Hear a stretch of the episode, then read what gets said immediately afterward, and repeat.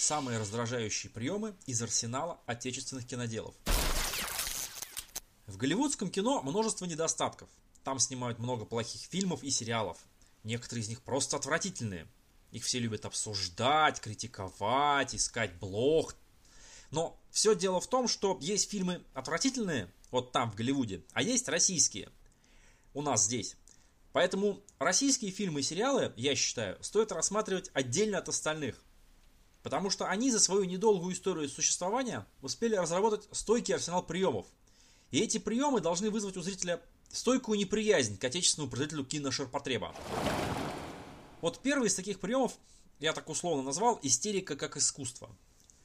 А многими считается, что эмоции можно выразить только криком. А так как общепринято, что российский зритель очень эмоционален, то крик в некоторых фильмах и сериалах стоит постоянно.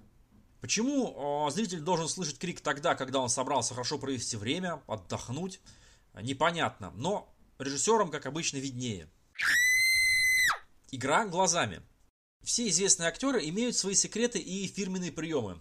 А как быть тем, кто таких приемов не имеет? А ведь нельзя научиться актерскому мастерству, снявшись в паре фильмов, которые делают для отмывания денег.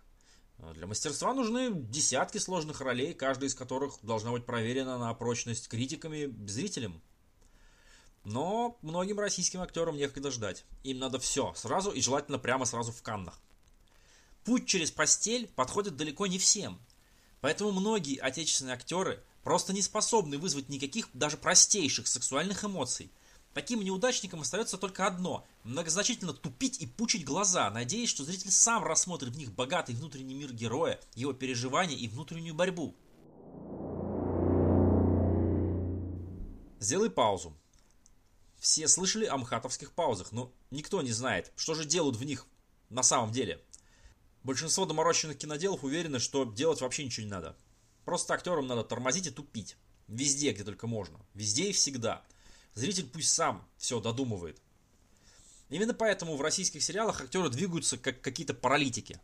Это как раз и есть модификация той самой хатовской паузы, где каждая секунда действия должна вселять в зрителя уверенность, что он наблюдает нечто настолько многозначительное, что его ну никак нельзя пропустить. На самом-то деле в зрителя вселяется лишь ощущение скуки, но авторы уверены, что зритель сам не знает, чего ощущает. Comedy Club – это одна из мутаций КВН-юмора, оказавшая медвежью услугу отечественному телевидению. Поражает, собственно, уже и российское кино. В любом кино есть место для юмора, будь то фильм про любовь или даже про войну. Другое дело, что это место нужно правильно найти, и при этом оно не должно быть отхожим. Популярность Comedy Club заставляет равняться на него тех, кто хочет быстрого и дешевого успеха. Поэтому Отечественный производитель впихивает шутки из Comedy Club везде, где только можно. Причем часто туда, где они смотрятся особенно похабно. Наверное, для этого тоже нужен талант, но зритель придерживается другого мнения. И платить за это кино упорно не хочет.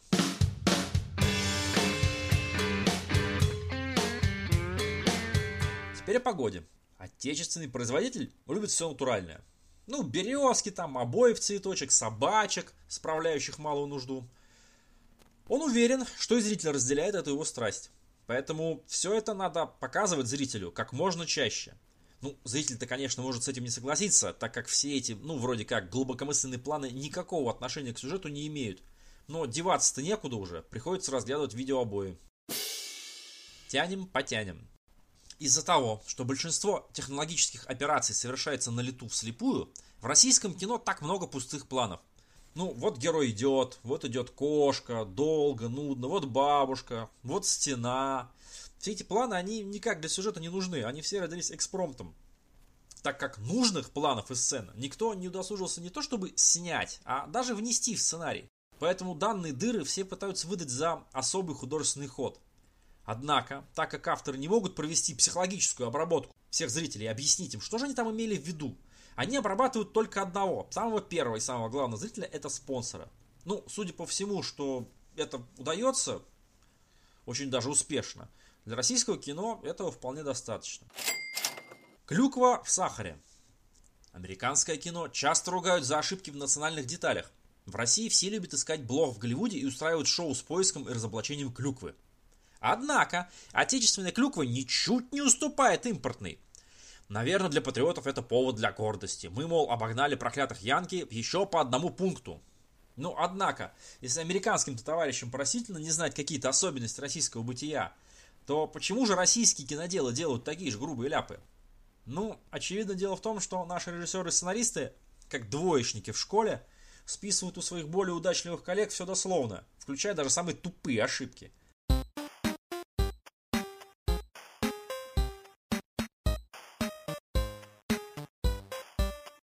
Пафос патриота. Мы все уже привыкли, что в американском кино принято всюду пихать какие-то, ну, душещипательные пафосные сентенции. Ну, традиция у них такая для массового кино. То флаг звездно-полосатый мелькнет где-то, то гимн фоном прозвучит. В нашем кино тоже появилась такая традиция. Но, как обычно, на российской почве она мутировала в какое-то чудовище. Во-первых, почему-то оказалось, что самое модное и патриотическое – советское – Колбасу по 2 рубля и 20 копеек, Сталина и Френчи пихают без разбора в любой фильм или сериал. Ну, с одной стороны, я, конечно, понимаю, ностальгия и все такое. Но что делать тем, кто смотрит кино не только из-за ностальгии? Ну, ничто не изменит того факта, что все эти советские детали, ну, как минимум уж, ну, серые и скучные. А для тех, кто слишком хорошо помнит те времена, они еще и жуткие. Во-вторых, пафос, как и гомеопатия, должен применяться в малых количествах. В лошадиных дозах это слабительное. В результате непонимания российскими авторами этого простого факта все отечественные исторические фильмы можно смело выкидывать на свалку. Как у Тарантино. Если вы вдруг услышали от какого-то российского автора, что он снимает в стиле Тарантино, то смело можете его фильм не смотреть. Тарантино пользуется у отечественных киношников лютой и бешеной любовью. Не знаю почему, но подозреваю, что это любовь неразделенная. Если бы сам Тарантино увидел, что делают в России от его имени, то, я вот лично уверен, его и так не сильно крепкая вера в людей приблизилась бы к статистической погрешности. В России снимать как у Тарантино – это верный способ угробить фильм. Это, по сути, ну, сборник всех раздражающих приемов вместе взятых. Это альманах отвратительности. Герои будут вести себя в этом фильме как полные кретины и богемные позеры. Они будут по каждому поводу тыкать друг другу в лицо пистолетами с криками Мать твою мать, убери нахрен гребаную пушку! Мать твою, fuck, fuck, fuck, fuck, fuck! Все это будет ужасно не к месту, неубедительно и фальшиво. Будет еще в этом фильме масса совершенно пошлых сцен с алкоголем, наркотой. Будет пара сцен для жести. Кому-нибудь что-нибудь отрежут, заставят, ну, например, съесть. В этой сцене будет много кетчупа, силикона и мерзких персонажей, которые будут прикидываться гомосексуалистами. Весь фильм будет снят в каких-то убогих декорациях со множеством элементов – типа как в жизни. Какие-нибудь фекалии, руины и бобротни в погонах.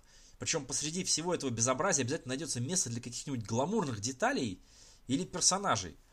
Без этих творческих стразов почему-то не обходится ни один отечественный псевдо-тарантиновский фильм. В общем, ярлык, как у Тарантино, значит не только то, что фильм неинтересный, а еще хуже. Скорее всего, он сделан специально, чтобы вызвать у большинства зрителей рвотный рефлекс.